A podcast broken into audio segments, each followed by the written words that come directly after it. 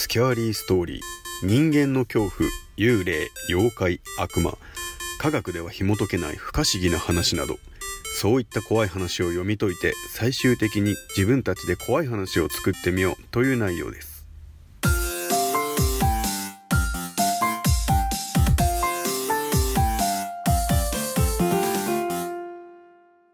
今回のお話はお前を救う作戦。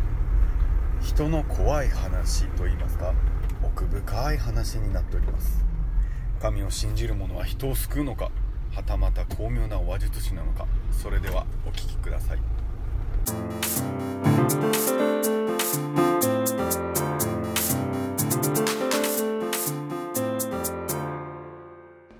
とある刑務所に手のつけられない荒くれ者の死刑囚がいて看守たちもほとほと手を焼いていた。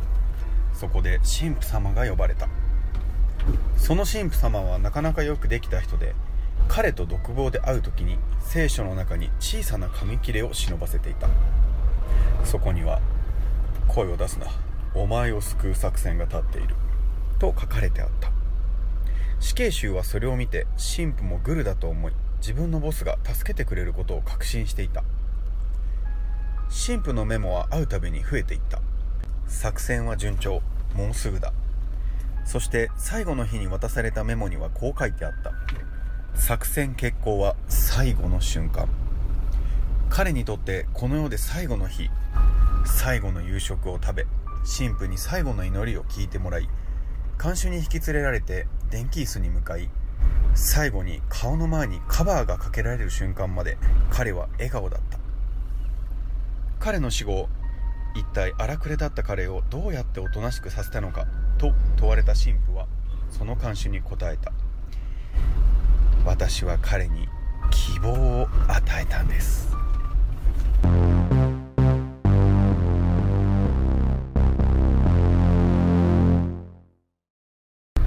監視もほとほと手を焼くような死刑囚。この死刑囚を安心させて問題を起こさせずに死刑執行まで導いた神父さん。与えたのは希望なのか死刑に関わる者たちへの安全と心の支えだったのでしょうか、えー、日本にも死刑囚が100人以上いると言われています。死刑執行に関わる刑務官たちの精神的苦痛は計り知れないものだと思います。執行は死刑囚刑務官ともに当日の朝に知らされるそうです。ここにはいろいろな配慮があるのだと思います。直前に聖書を読んだりお経を読んだりお祈りしたりするのは大罪人とはいえその人を殺してしまう実行人たちへの配慮もあるんだと思います。このお話の死刑囚は希望を持ち恐怖を感じないままに旅立つことができたんでしょうか。この神父の精神状態と起点がすごいなと感じましたね。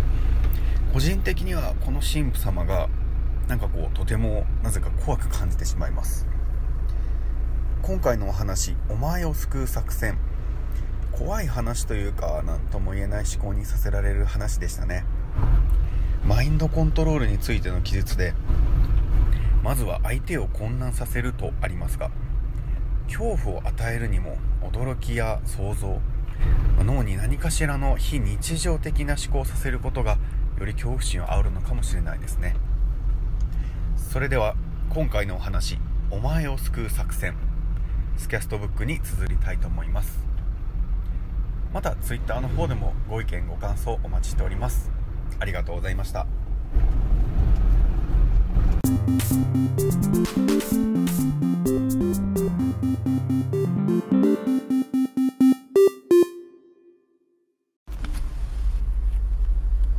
スキャリーストーリー100スキャスト人間の恐怖幽霊妖怪悪魔科学では紐解けない不可思議な話などそういった怖い話を読み解いて自分たちでも創作怪談を作って朗読してみようという内容です。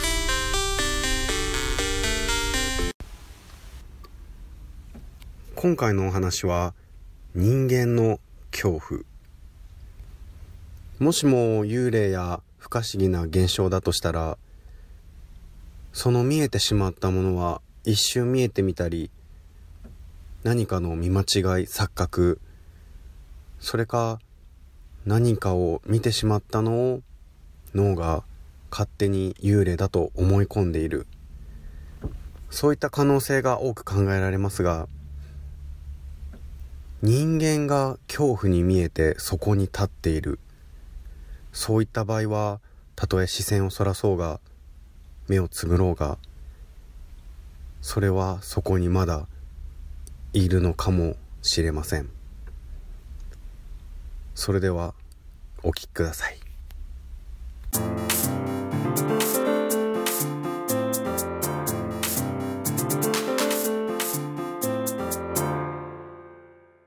雨の日にいる女。大学時代に友人が引っ越したというので冷やかしも兼ねて数人で押しかけることにした。友人のアパートは大学生の下宿先としてはまあこんなものだろうなというレベル。新築というわけではないが古すぎるわけでもない。アパートは3階建てだった。入り口に狭い階段があって奥には1階の部屋につながる通路がある。その向こうは駐輪場らしい。友人の部屋は2階の角部屋だった。その日は小雨が降っていて、近所のスーパーで買い込んだ酒やつまみをぶら下げながら、友人らとそのアパートに押しかけた。入り口の階段のところで荷物を一旦置いて傘を畳んでいると、友達の一人が、わあと悲鳴を上げた。え、ちょっと何？どうしたいや、ちょっとびっくりした。気まずそうな友人が視線で指す先。階段奥の駐輪場に続く通路を覗き込んでみると、あ、と思った。薄暗い通路の電灯の下に、女が一人立っている。30代か40代くらいで、長い髪をしていて、全身黒ずくめだった。髪も真っ黒なので、駐輪場の暗闇を背にすると、白い顔面が浮かんでいるみたいに見える。彼女はその場でじっと立ち尽くしたままこっちを見ている。いや、顔と目はこっちを向いているが、私たちを見ているわけではなかった。ぼーっと遠くを見ているような感じだった。これはびっくりするわ、と思いながら、私たちは小さく会釈して彼女に謝り、2階の友人宅に向かった。友人の部屋に入るなり、私たちはさっきの女性の話をした。なんか下に不気味な人がいた。怖っていうか、あんなところで何してんだろうね、あの人。え、アパートの人じゃないの？アパートの人間なら、なぜ自分の部屋に入らないのだろうか。そんな話をしていたら、アパートの住人の友人が、引っ越したばかりなんだから、そんな怖い話するのやめてよ、と、むすくれていた。買い込んだ酒を飲んだり、ゲームをしたりしているうちに、すっかり女のことは忘れてしまった。夜も更けて、深夜になる頃に酒が尽きてきた。そこで、友人二人がコンビニに買い出しに出ることになった。私はこの部屋の友人と待機である。だが、5分もしないうちに買い出しに出たはずの友人たちが戻ってきた。なあ、やっぱりみんなで行こうあの女の人がまだいて怖いんだよ。そんなまさか。住人の友人は不気味がっていたが、酒が入っていることもあって肝試し気分で行くことにした。階段を降りるとき、ちらっと奥の通路を覗き込むと、確かにいる。アパートに来た時と寸分違わぬ姿で女がぼーっと遠くを見ながら立っている。私たちがこのアパートに来てから何時間が経っただろうか。その間、ずーっと同じ体勢で同じ場所にいたのだろうか。生身の人間だとしても普通じゃない。あの女は何者だ？とコンビニに向かう道すぐ側から話し合った。そこで帰りに挨拶をしてみようと私が申し出た。酒のせいで気が大きくなっていたのだ。ところが、帰ってきてみると女はいなくなっていた。友人たちは不思議があったが、私は内心ほっとしていた。その日は泊まって、翌朝帰ったが、特に何も起こらなかった。それからしばらくして、そのアパートの住人の友人が引っ越しを考えていると言った。え、もう引っ越すの？早くない？あの女の人がいるんだ。友人が言うには、雨の日に必ず女が通路の電灯の下に立っているらしい。雨が上がるといなくなっているらしいが、不気味で仕方がないというのだ。あの女性の異常な様子を思い出すとわからなくもないが、それで引っ越しを考えるというのは少し大げさのような気もする。友人は、ちょっとあの女に話しかけてみた。と言った。結構大胆なことをするな、と思った。こんにちは。2階に越してきたんですけど、この前友達とうるさくしてすいません。って話しかけた。でも、何も言わない。こっちに目を向けもしない。じーっと天井の方を見るばっかりで会話にならなかった。管理会社に問い合わせもしたが、どうにもならない。雨が降ると朝でも昼でも必ずいるという。ぼーっと立っているだけで何をされたというわけでもない。だが、とにかく不気味で怖いから早く引っ越したい。と友人は言った。あれ、幽霊じゃないよ。ちゃんと人間だと思う。でも、怖くない？雨の日にあそこで、ただずーっと立ってるんだよ。何なんだろう。結局、友人は半年程度でそのアパートを出てしまった。女の正体はわからない。ひょっとしたらまだ、まだ、雨の日に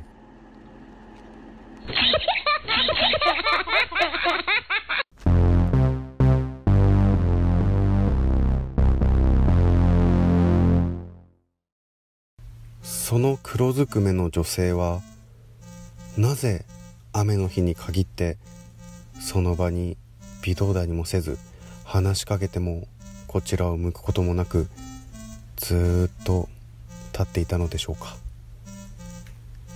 これが幽霊だとしたら、まあ、ずっと見えてしまうこともないのだと思いますが生身の人間だからこそ何があろうと雨が降ればその場にずっと立っている。時間が経とうが雨が降る限り雨が続く限りずっとそこに立っています。そんな場所の近くに住んでいると部屋から出るのも億劫になると思います。もし自分がそんなアパートに引っ越してしまったらもしあなたがそのアパートの住人だとしたらどうしますか？私ならきっと。それでは今回のお話雨の日にいる女。こちらのお話をスキャストブックに綴りたいと思います。スキャーリーストーリー100スキャストストーリーテラーのバオタカでした。次回もお楽しみください。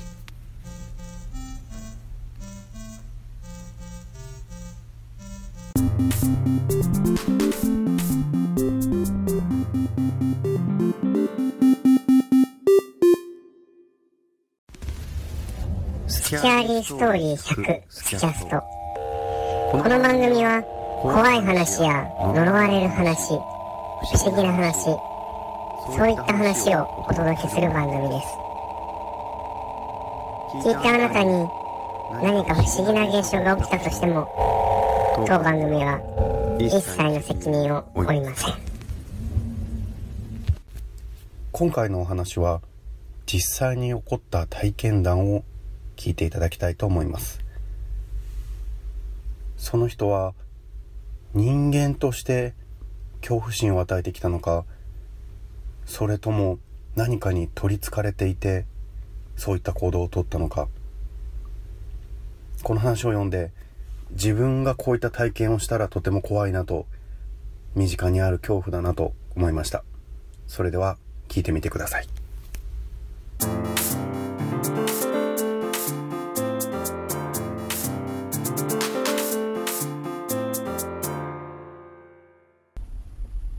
会話がループ。これはまだ僕が京都で大学生だった時の話です。当時バンドを組んでいた僕は、週末の夜になると、バンドメンバーとスタジオに入り練習をしていました。その日練習が終わったのは夜の1時。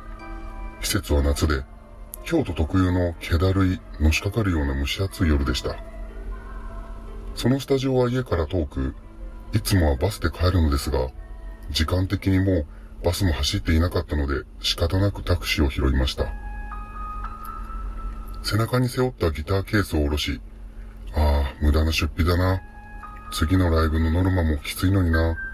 なんて思いながらタクシーに乗り込みました。50代くらいのどこにでもいそうなおじさんが運転手でした。ガンガンに冷房の効いた車内が汗をかいた体にありがたかったかのを覚えています。〇〇通りまでと行き先を告げると、運転手さんが話しかけてきました。〇〇通りに住んでるってことは、丸大の学生さん？はい、そうです。あの近く、ボーリング場があるでしょ。私、ボーリングが好きでね。会社のボーリング大会でも、結構いいとこまで行ったんですよ。へえ、そうなんですか。正直その時は練習の後の疲れが出ていたので、話したくはなかったのですが、気さくに笑った目元が皆越しに見えたので、話好きのいい運転手さんなんだなと思い、しばらく合図を打っていました。そうして話し込んでいると、妙な違和感を感じ始めました。こちらの返答と全く関係のない話が急に出てきたり、なんとなく話の前後が合っていないのです。まあ、そういう話し方をする人はたまにいるよなと気にも留めていませんでした。が、しばらくすると、ところで、〇〇通りに住んでるってことは、もしかして、丸大の学生さん？あ、はい。あの近く、ボーリング場ありますよね。私好きなんですよ。こう見えてうまいんですよ。丸大の学生さんっておっしゃいましたよね。あ、はい。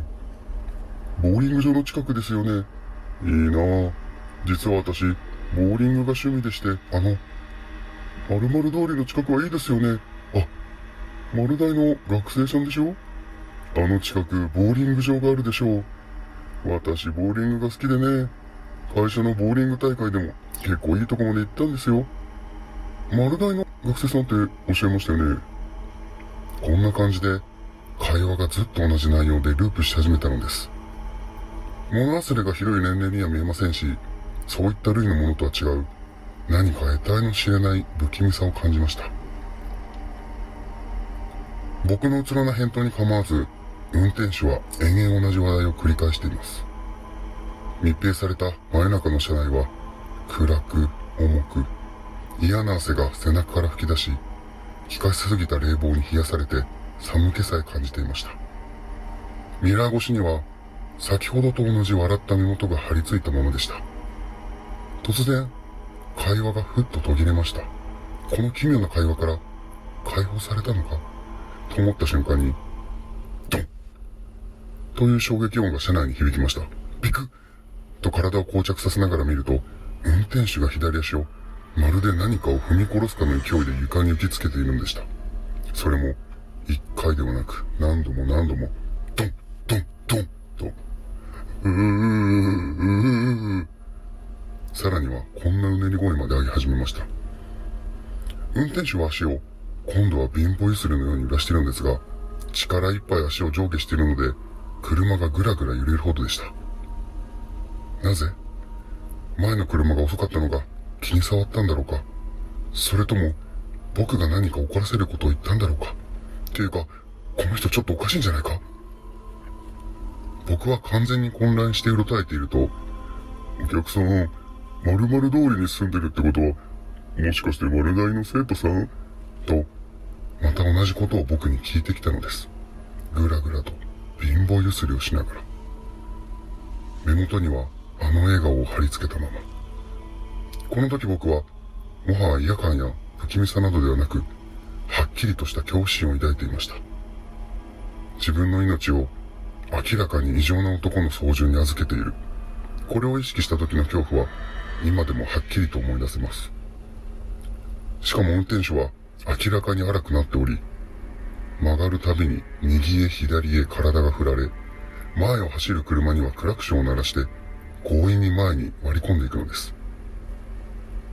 京都のタクシーが運転が荒いとは聞いていましたが、乗客に死の恐怖を感じさせるほどではありません。この時は本当に死ぬかもしれないと思いました。降ろしてくれと叫びたかったですが、情けないことに人間本当に怖いと声が出てこなくなるようです。何より運転手に下手な刺激を与えたくなかったので、僕はただただじーっと石像のように固まっていたのでした。そして、恐ろしいことに車は、目的地へとは明らかに違う方向へ進路を変え出したのです。もう限界でした。僕はやっとのことで、あ、あ、お、ろしてください。ここで大丈夫ですから。と、なんとか声を出しました。すると意外にも運転手は、あれ？そうかい？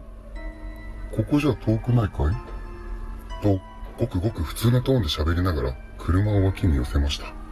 話し相手にしちゃってごめんね、などと言いながら、先ほどと比べると、不自然なほど自然な対応で、運転手は僕に金額を告げました。僕は、さっきまでの恐怖心は自分の思い過ごしだったのか、僕が神経質に感じ取りすぎていたのか、と、一体何が現実だったのかわからなくなるような、夢を見ていたような気分でした。解放されたということで、少し放心状態でもありました。とにかく外に出よう。そう思い、急いで金額を渡し、運転手の、ありがとうございました。という声を愛想笑いで受けながら、ギターケースをひっつかんで、外へ足を踏み出そうとすると、運転手があの張り付いたような笑顔でこう言いました。お客さん、もしかして、丸大の学生さん？以上が僕の体験した怖い話です。その後、近くの友人の家に駆け込んで、この体験を話したのですが、うまく伝わりませんでした。体験した僕以外は怖くないのかもしれません。ですが、あの異常な運転手は、今でも京都の夜を走っているかもしれないと考えると、得体の知れない恐怖が蘇ってきます。